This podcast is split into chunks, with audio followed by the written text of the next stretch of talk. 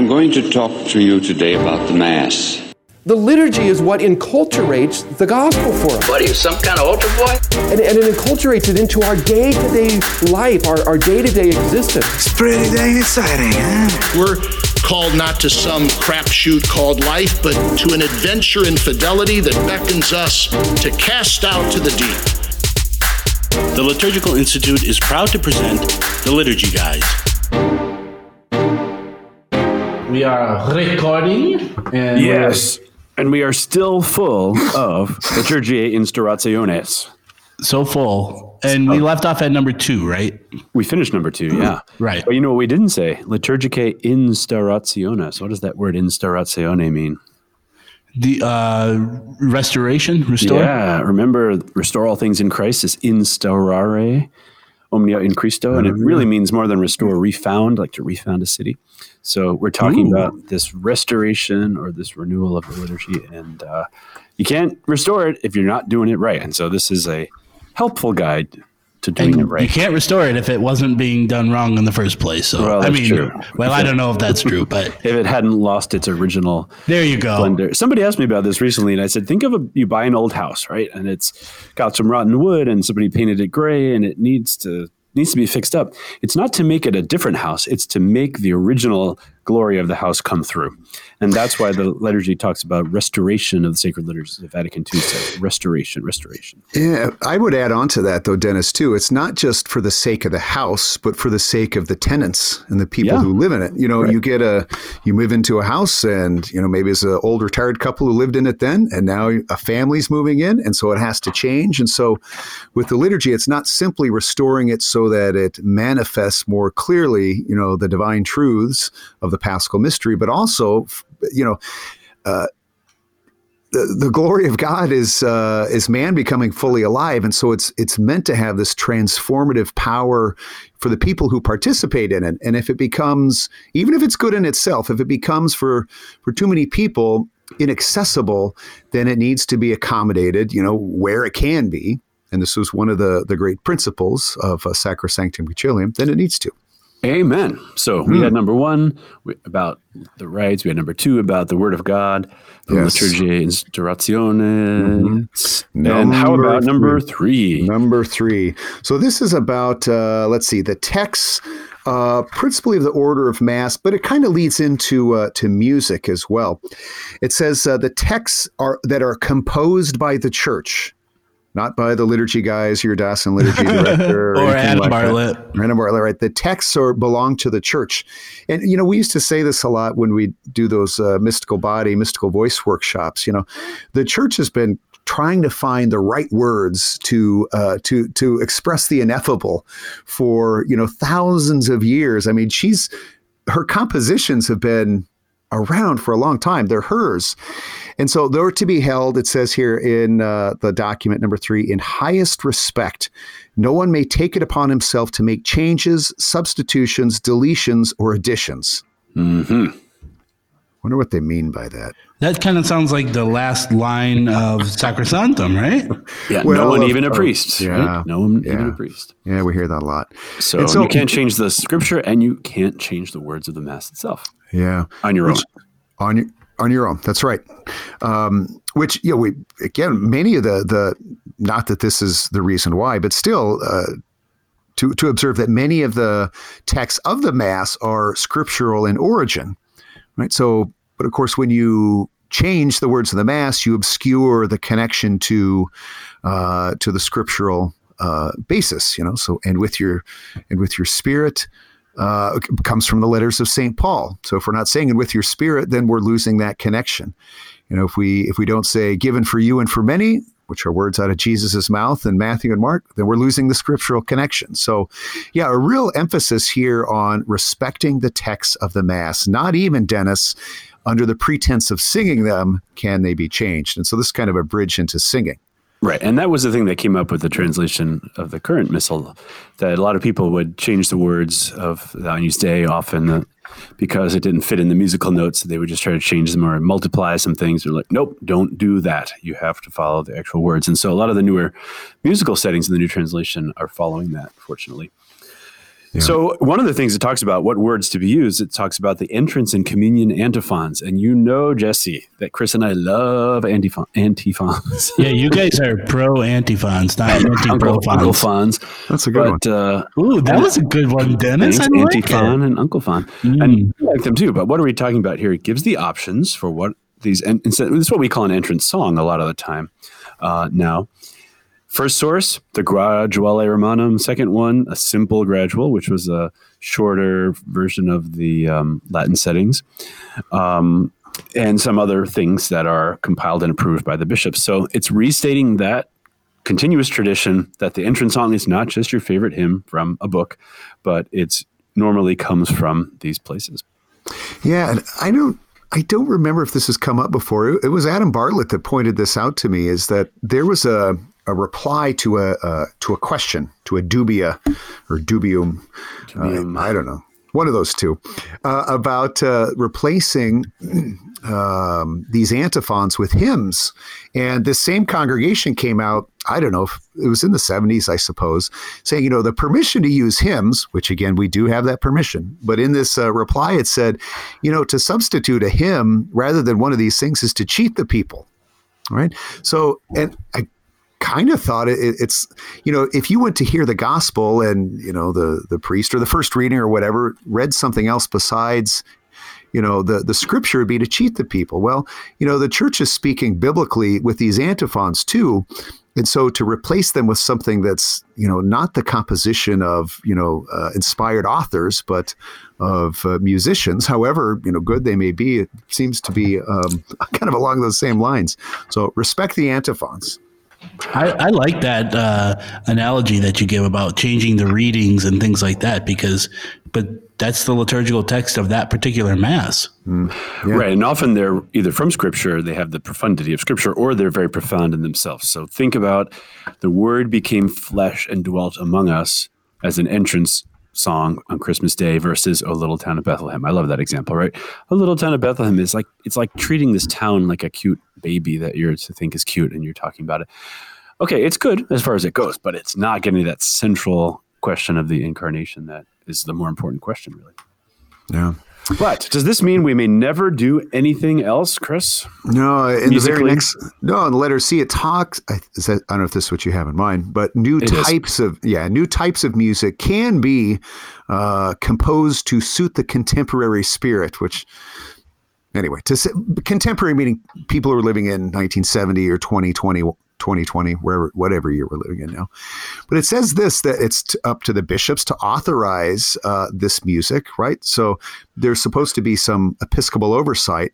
And it says um, that the text, melody, rhythm, and instrumentation are suited to the dignity and holiness of the place and of divine worship. So even though it might be accommodated to the people, it also has to respect the fact that this is liturgical music. Uh, it's supposed to be holy and suitable for divine worship. When you hear holy, sacred, a goodness of form, what do you what should come to Yeah. mind right away? Yeah, well, like it says that explicitly in the next paragraph. So, Jesse, what does what does that remind you of? Holiness, goodness of form. And true art. Jesse, I don't know. when in doubt, are- just say Jesus. "Trale sollicitudine. sollecitudini." Oh, Yeah. man. So here we are. Jesus was a good answer. 67 years later. They're still quoting Pius X's motu proprio Tra le Sollecitudini, which was also quoted in Sacrosanctum Concilium. So, continuous thread of ideas uh, here. Dennis, look at the very last line of uh, section C, where it talks about the use of uh, instruments. What does it say? They should uh, prompt devotion and not be too loud and be limited in number, right? Oh, that's one of my least favorite things on, on earth is when there's microphones are up high and they're just screaming away. I like I have to put my fingers in my ears sometimes at mass. It's crazy. Yeah, well, some some of these, uh, yeah, some of these uh, instrumental accompaniments can be so loud that it's uh, it really smothers the word that's meant Right. to uh, And support. remember, the voice is the primary and principal liturgical instrument, right? Because we're saying words to the Father, and so if the musical instruments are drowning out the words, they're they're undoing the point of what is meant to be done. Yeah. We're not against musical instruments per se. It's just if they're not used liturgically, they're a problem.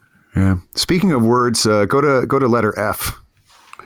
The priest may say a very few words to the congregation at the beginning of Mass and before the readings, the preface, and the dismissal, which means he can babble on about a movie he saw the day, night before. Correct, Chris?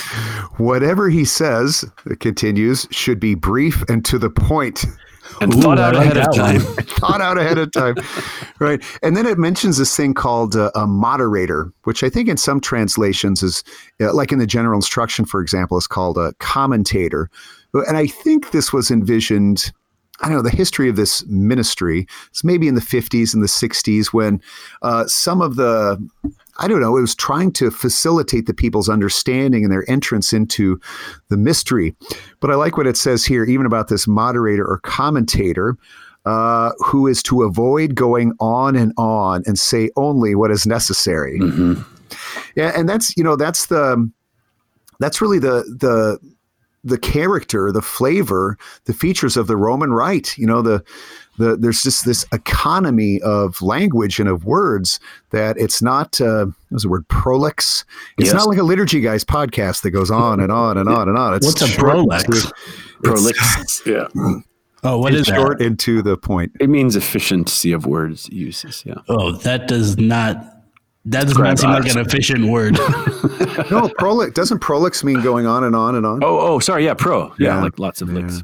Got it. how many many licks? How many Take licks does it take to get to the center of a Grab tootsie pop? Mhm. A one, a two, A three. a three. I never understood that commercial when I was a kid. It made no sense to me. I'm like, he bit it. How can they Well, count that's the Like, point. That's I the know, but I point. was I was too young. I'll to explain. pick We'll, we'll explain this offline. Okay, so anyway, the priest has this whole thing is there are permissions, there are options, there are things to do if you want to bring out the nature of the liturgy, but don't be an idiot, right?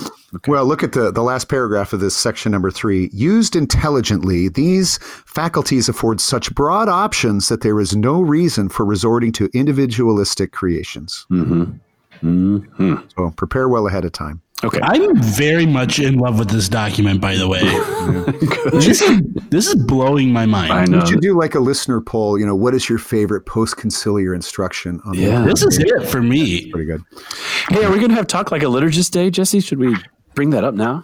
Uh, yes, we are going to have Talk Like a Liturgist Day. And we don't know what day it is yet, but there's talk like a pirate day, which is September 19th. September 19th. So we want to have a national talk like a liturgist day some point. yeah. You- You It's say lots of liturgy words. Everybody say Tra le sollecitudini, make memes, put it on Facebook, Instagram, whatever. We don't know when it is, but keep your eye out for it. And you'll get some prizes for the best person to talk like a liturgy. That's talk right. like a liturgist. A prolix liturgist. Okay, but back to what we're doing here. Back to okay. Number four is about uh, the Eucharistic prayer. Eucharistic prayer, recitation of any part uh, of the Eucharistic prayer by a lesser minister of the or the uh, uh, lesser minister, the assembly, or any individual is verboten. Priest alone. And why would this make sense mystagogically and not just legally? Mm, well, you know the the priest is praying in the person of Christ, the high priest, and That's the offering head of the body, right? Yeah, the capitis. Um, yeah, well, it, you know, that line goes on about uh, it, when when other people join in, it uh, conflicts with the hierarchic character of the liturgy, and a hieros, a hierophant, uh, is someone who shows or reveals sacred things, and the whole church is hierarchical. Everybody in it is participating in one way or another in the priesthood of Christ, but only one person who is in the presider's place is sort of functioning in persona Christi Capitis in the person of Christ the head. You know, so uh, to have other, you know, unauthorized priests join in obscures the nature of, of the church and of the priesthood and of Christ. Right. And so even though the people are members of that body, it's the head that speaks to the to the Father. So all the gathering up of the desires and offerings of the people go through the neck, so to speak, and the head, who is the priest, uh, who is the headship of Christ speaking to the Father. And so imagine if you went to the doctor and you had a lot of pains and you couldn't speak with your mouth, but like your liver started screaming "ow" all the time. You know, it's just not very compl- It's not very good. It's not a good, good way to. You might need a deliverance prayer. Okay. I still got it. Yeah. Okay. So, um, there's also some other stuff about authenticity of signs. One of them is about bread of wheat and the age old custom of the Latin Church that it is unleavened. So you can imagine why they'd have to say this. Uh, you both know um, Father Lodge's famous story about the raisins, don't you?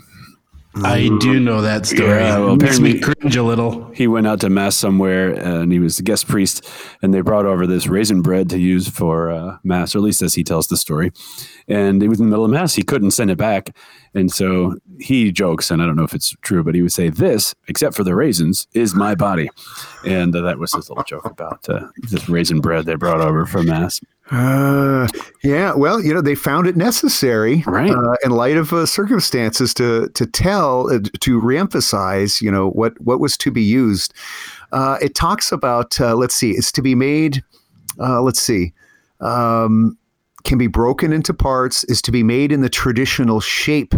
Right, and so it's it's the the shape. It's not supposed to look like a loaf of bread, according to Liturgicae Instaurationes. If there's any sort of restoration to authenticity, authenticity. It's not to be in the shape, but as it relates to the color of bread and the taste of bread, and perhaps to the thickness of the host. It says, uh, or actually, somebody observe this host means victim, doesn't it? And so to call unconsecrated breads host is not accurate. Ah, okay. This bread, um, let's see, bread that tastes of uncooked flour or that becomes uh, quickly so hard as to be inedible is not to be used. But uh, have you guys ever had that? Sometimes uh, these hosts that are used, they taste like kind of pasty, Yeah. uncooked. Oh yeah. Well, back in the day when Um, I first started at Mundelein, that was you know it was still basically the '90s almost, although it was 2000, uh, year 2000.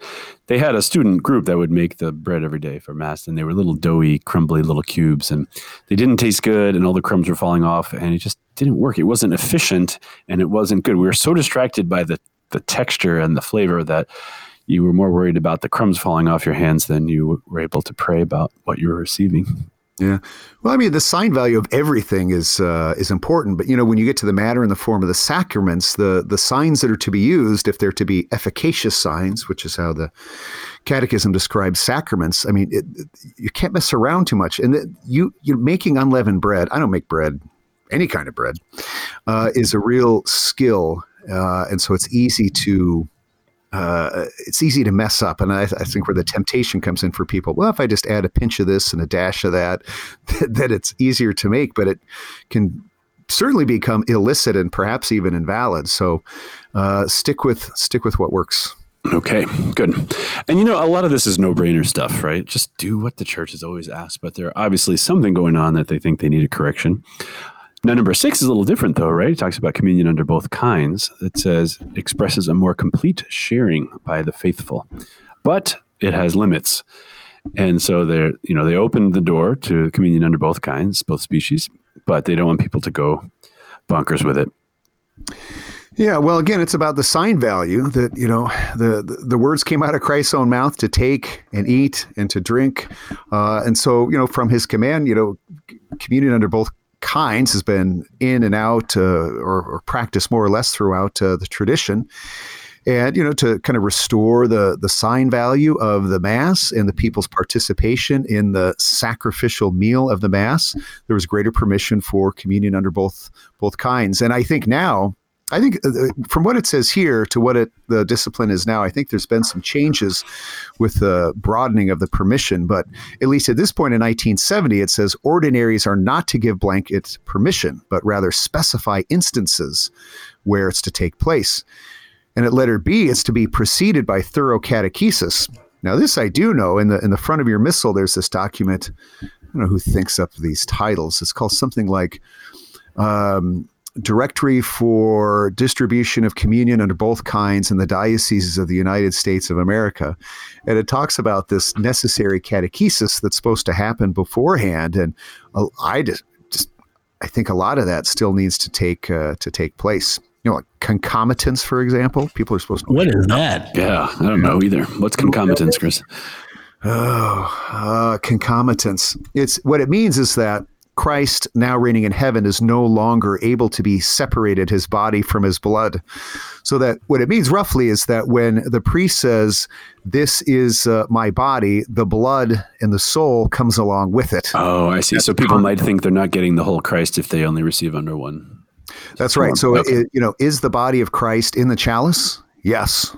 Do you receive the blood of Christ in a host? Yes. Yes. That's the doctrine of concomitance. But that's just one of six or eight things that even the current norms say before communion under both kinds is to be uh, introduced. This type of catechesis is to go on. People are supposed to know as best we can about transubstantiation, concomitance, proper reverence, and things like that. Does it mention that we have to have at least 12 extraordinary ministers of Holy Communion? Uh, yeah, that's, that's, I don't remember it doing that. I don't think so, but I'll, I'll double check. but still, but still, I mean, this at least is something an extraordinary minister of Holy Communion should know is is some of these things. But anyway, back to I mean, we're getting ahead of ourselves here. That's the that's one of the post post post uh, conciliar documents. But in this one, talks about thorough catechesis. Letter C, you're not supposed to pass the chalice uh, one to the other. Other things like that. Anything else in that section catch your eye, Dennis? Oh, uh, just no. It's just kind of specific detail that it's not loaded with lots of uh, new ideas. But it does say, you know, letter F, whatever the manner of distributing, whether who, who you're allowed to do it or whatever it does, it's always to be dignified, devout, and decorous administration. That means fitting and forestalling any danger of irreverence. So this is really, really the big the big reason for why they're even talking about how you com- distribute communion under both kinds. And so they want to make sure that it's done properly since it's new and maybe people haven't quite figured out a good way to do it yet. Yeah we're sort of used to having eight chalices up in the altar in a Sunday mass, but they might not have figured that out at that, you know, 1970. okay, so finally we're cruising through number seven and eight. Women and children. How did you know that? I I pulled it up. Oh, you did. Okay. So women used to be able to do certain things, and then Pius X, you know, said they really shouldn't be in the choir, and, and they shouldn't be in the sanctuary. So there's been a lot of back and forth. Pius XII gave some you know, loosening of that. And here they're finally letting it down here. Women are allowed to proclaim the readings, except the gospel. They can announce the intentions in general intercessions. They can lead the liturgical assembly in singing and play the organ and other instruments. They can read the commentary, assisting the people toward better understanding of the rite, which we don't really do very often. And then they can do other stuff, uh, such as ushering, organizing processions, taking up yeah. the collection. I don't know. How does it strike you if you see a woman as an usher taking up collection? Does it seem odd to you? I find that still a little odd to me because it's unusual yeah. still. But given permission here. Yeah, it's not unusual where where I am anyway. What right. what about what what's one thing it, it explicitly says they are not to do? Right at the top. Read the gospel. No, no, no. Top. Go.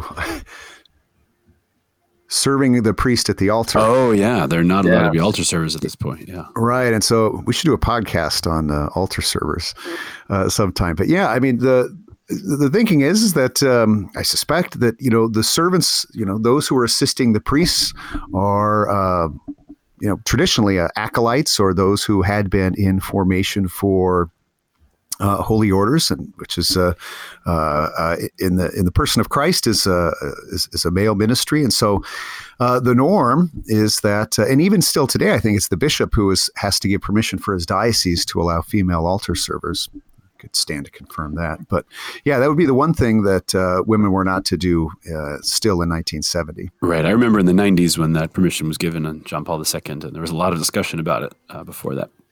Yeah. Okay, what else? Sacred vessels investments should be treated with proper care. Uh, kind of obvious stuff there. Well, yeah, it, it's it, it's obvious common sense stuff, but it was happening all over the place.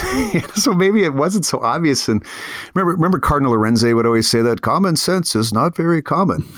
Uh, that uh, that's these, hilarious. These uh, vessels are to be of high quality and durable. Anything that's trivial or commonplace is not to be used. Right. At this point, everybody was in love with the uh, terracotta ceramic uh, chalice at this time, and nuns were making them by the dozen and selling them in their gift shops and stuff. You can still find that, you know, people give priests all kinds of gifts on their ordination and somebody undoubtedly gives them a crystal chalice or a ceramic chalice and then they sort of put it on the shelf in their office and never use it. But um, they're seen as commonplace as authenticity, right? If it looked like the people made it with their hands, it was considered authentic. But we're talking about sacramentalizing the heavenly Jerusalem and not just what people would do. How about number letter C there? The vestment common to ministers of every rank is the alb. I find that very interesting. Do you? Yeah. Why? Especially in traditional communities, people think that uh, servers have to have to wear cassock and surplice, or that you know singers uh, just wear their regular clothes. But the alb is actually common to every rank of every minister, unless you think that's just people in the rank of toward ordination. No, I, I, I don't think it is. I think that little white garment that's put on after your baptism is, uh, to, my, to my way of thinking, that's basically a little alb. Alb means white, and little junior there puts on an alb after uh, after he's baptized at uh, three weeks old, and then at the end of his life, when he's rolled into the to the church, he's met at the church doors, and he's placed. Uh, what's placed on him is another alb, you know, this white funeral pall. So I think uh, you know, the the cassock surplice seems to be a specifically clerical garb, but the alb seems to be a ministerial and even a, a Christian garb. But you know what you were saying before, Dennis, about women bringing up the collection. This is one where I think people would be, I don't know, alarmed at. Is that, you know, if if my mother came out to to do the reading vested in an alb, I think would be more of a distraction than uh, than a help. But uh, yeah, the alb is the is the vesture for for all ministers. Well, she came out in a cassock surplice and surplice. She might even be born correctly. So sometimes you do hear that where priests will say, "Well, we have altar boys and altar girls. We just want to make sure they're vested properly," and they put the altar girls in cassock and surplice as well. But I haven't really. I have seen that. putting that's them a hard in- case to make. Clerical, uh, clerical attire. You know, it says here the abuse is repudiated of celebrating mass with only a stole over the monastic cowl or, uh, clerical garb, to say nothing of street clothes. And I remember this when I was a, in a Dominican uh, novice. So the, the Dominicans wear this habit, right? It's a white habit, so basically it looks like an alb. If you followed the law strictly, you had to put an alb over your habit and then a stole over that and a chasuble over that. And it was a lot of stuff. And there was some discussion about whether you should do that or not. And more observant people did and other people didn't. Uh, but it's right here that uh, an alb is not the same as a religious habit. And street clothes, of course, are, you know, not enough with just. Uh, Is this is this talking about um, wearing not wearing a chasuble, or is that not what this is talking uh, about? not even that point. They're talking about putting a stole over your religious habit or your, Okay. or Okay. street clothes. Yeah, or street clothes. I do remember, you know, that even when I first came to 70s Mundelein, sometimes the priests, uh, when I first came to Mundelein, this is a long time ago, 20 years plus, they, uh, some of the priests would just have their regular clothes with the stole on at mass. And you're just like, oh man, this is the 90s. Yeah, still with us. yeah What about number nine? So we get to the end here. Places of worship. Eucharist. Yeah, celebrated as a rule in place of worship. Apart from cases of real need, a celebration outside a church is not permitted. Hmm. What about John Paul as a young man celebrating mass in the mountains with his uh, college students? Yeah, well, he probably had permission, right? I so. well, you know, if if there were a church right there and they said, "Well, let's just do it outside today," because it's cool. that would, yeah. be, that would be clearly, uh, you know, not according to Hoyle. But I mean, if there is, there's no church anywhere, then I guess that's a little different. Right. And so no church nearby would be real need. Yeah. If at all possible, the celebration should not take place in a dining room or on a dining room table. How about Whoa. that? You would think that a dining room table would be better than just, you know, some rock outside, but I, I guess they're worried that it would confuse the sacred meal with the everyday meal. Strangely enough, when you read lots of things in the 70s, they're all like, "Oh, this is the table of the Lord, and it should look like your domestic celebration." And so it's so it's amazing how prescient. I was just going to say that they should also say don't put a dining room table in the church. well yeah yeah exactly exactly and there's there's an intellectual prehistory to how that happened in the 70s and 80s it's wrong but there were people arguing for that obviously they hadn't read this We go all well, now we're cruising to the end here Yeah, number 11, just a couple things there. It talks about translations. And, you know, this, this has been really a, I, I don't know, probably the big story over the last 50 years is how to translate uh, liturgical texts into a suitable type of uh, vernacular. But here, so what were they thinking in 1970? So in the first paragraph, they talk uh, about uh, the the intense effort for accurate translations and editions of the liturgical books. Uh, let's see the third paragraph. In this matter, it is advisable to proceed without haste, enlisting the help not only of theologians and liturgists, but of people of learning and letters. Then the translations will be documents of tested beauty, their grace, balance, elegance, richness of style and language will endow them with the promise of lasting use. Ah, if only this had happened, at least in the Well- first edition, right?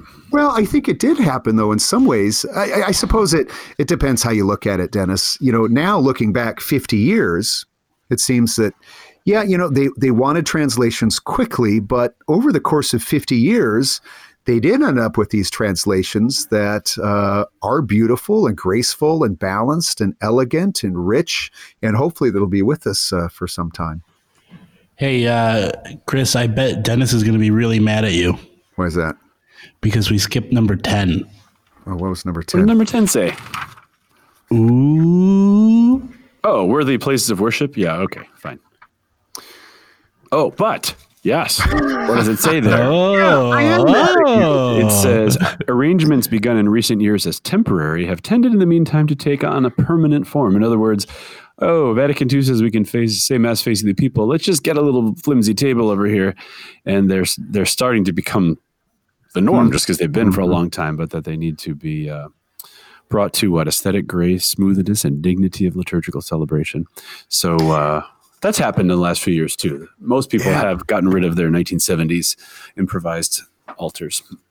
This is not quite the same thing, but I think it happens from time to time too that a place would move into the gym while the church, you know, project would get started and underway. And after a while, people just, you know, this gym's not so bad after all. Well, that's what Kevin Thornton told us that when in the heyday of the 60s, 70s, they had mass in the gym just because it was cool. And he used to go to the gym mass even when the church was open, just because he liked the kind of casual, haven't done it before uh, atmosphere of this. And then, then he got smart and just stopped doing that. So.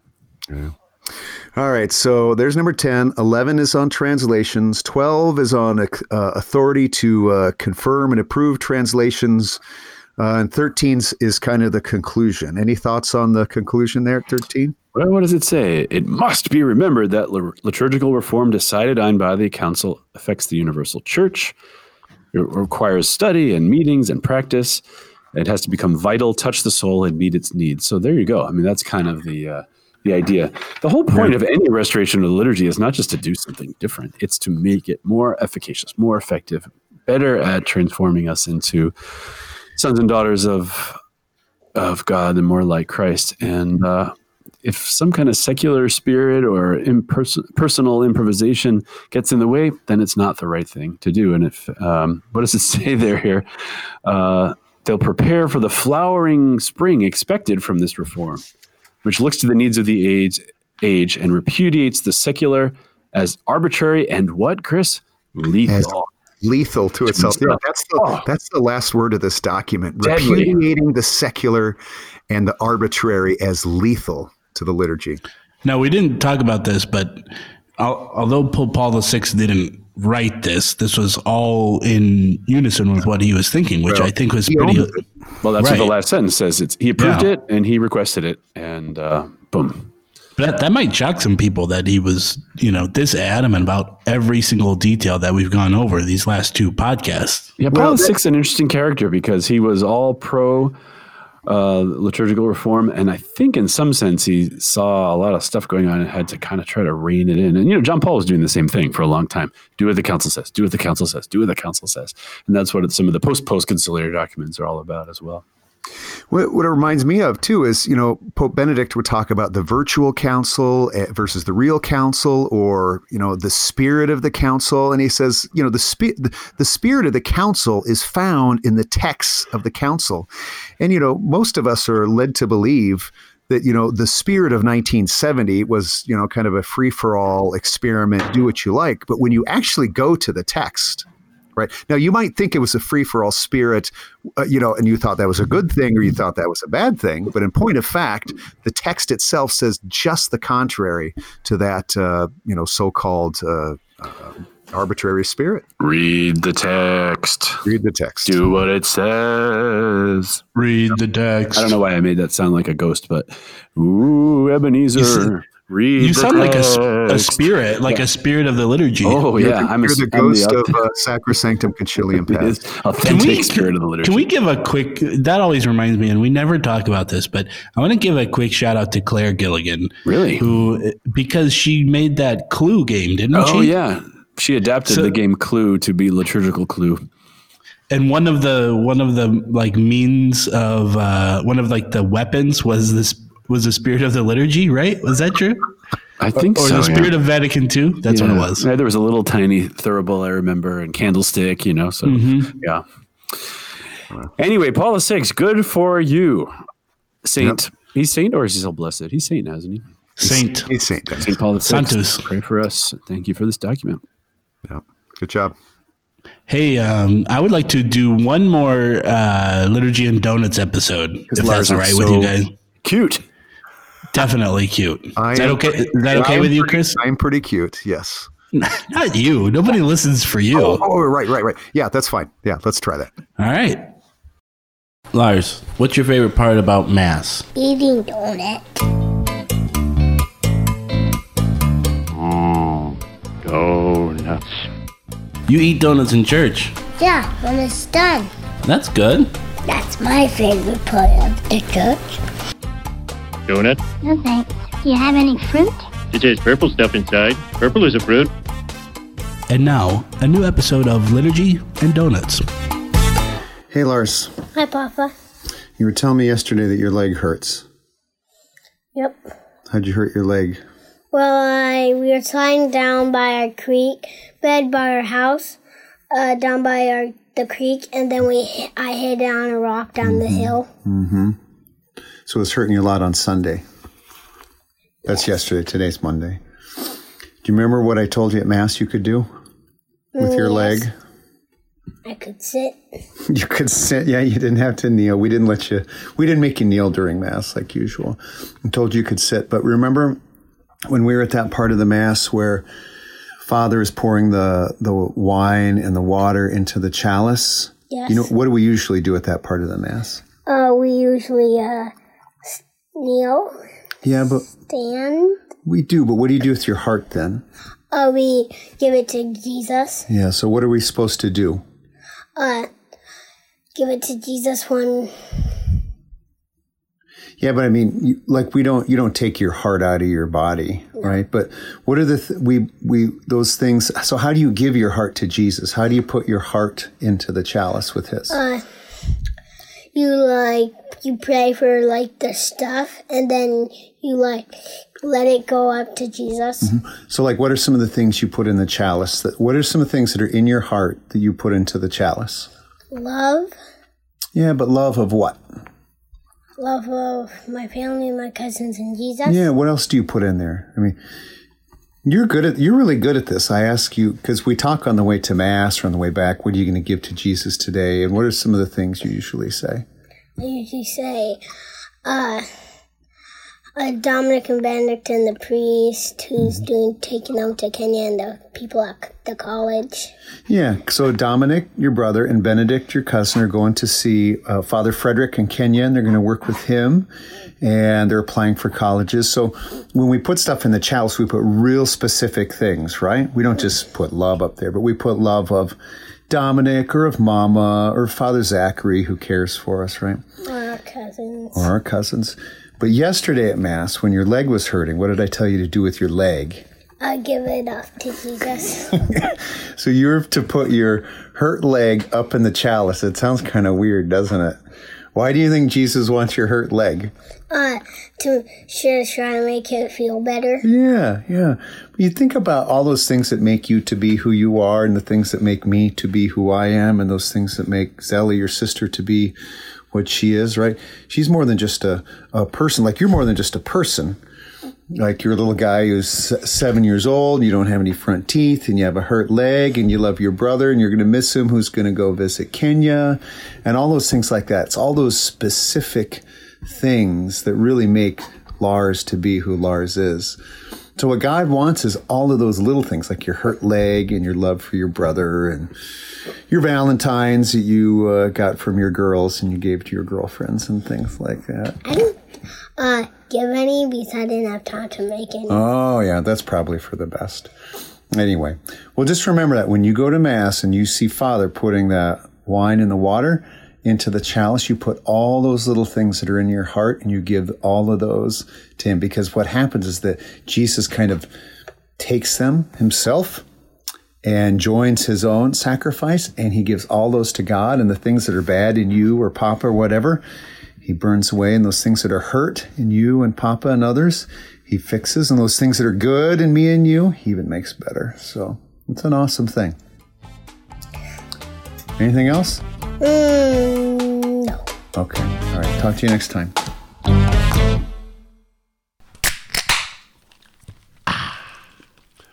Now that's a podcast. The Liturgy Guys is brought to you by the Liturgical Institute at the University of St. Mary of the Lake, Adoremus, Society for the Renewal of the Sacred Liturgy, and the Center for Beauty and Culture at Benedictine College.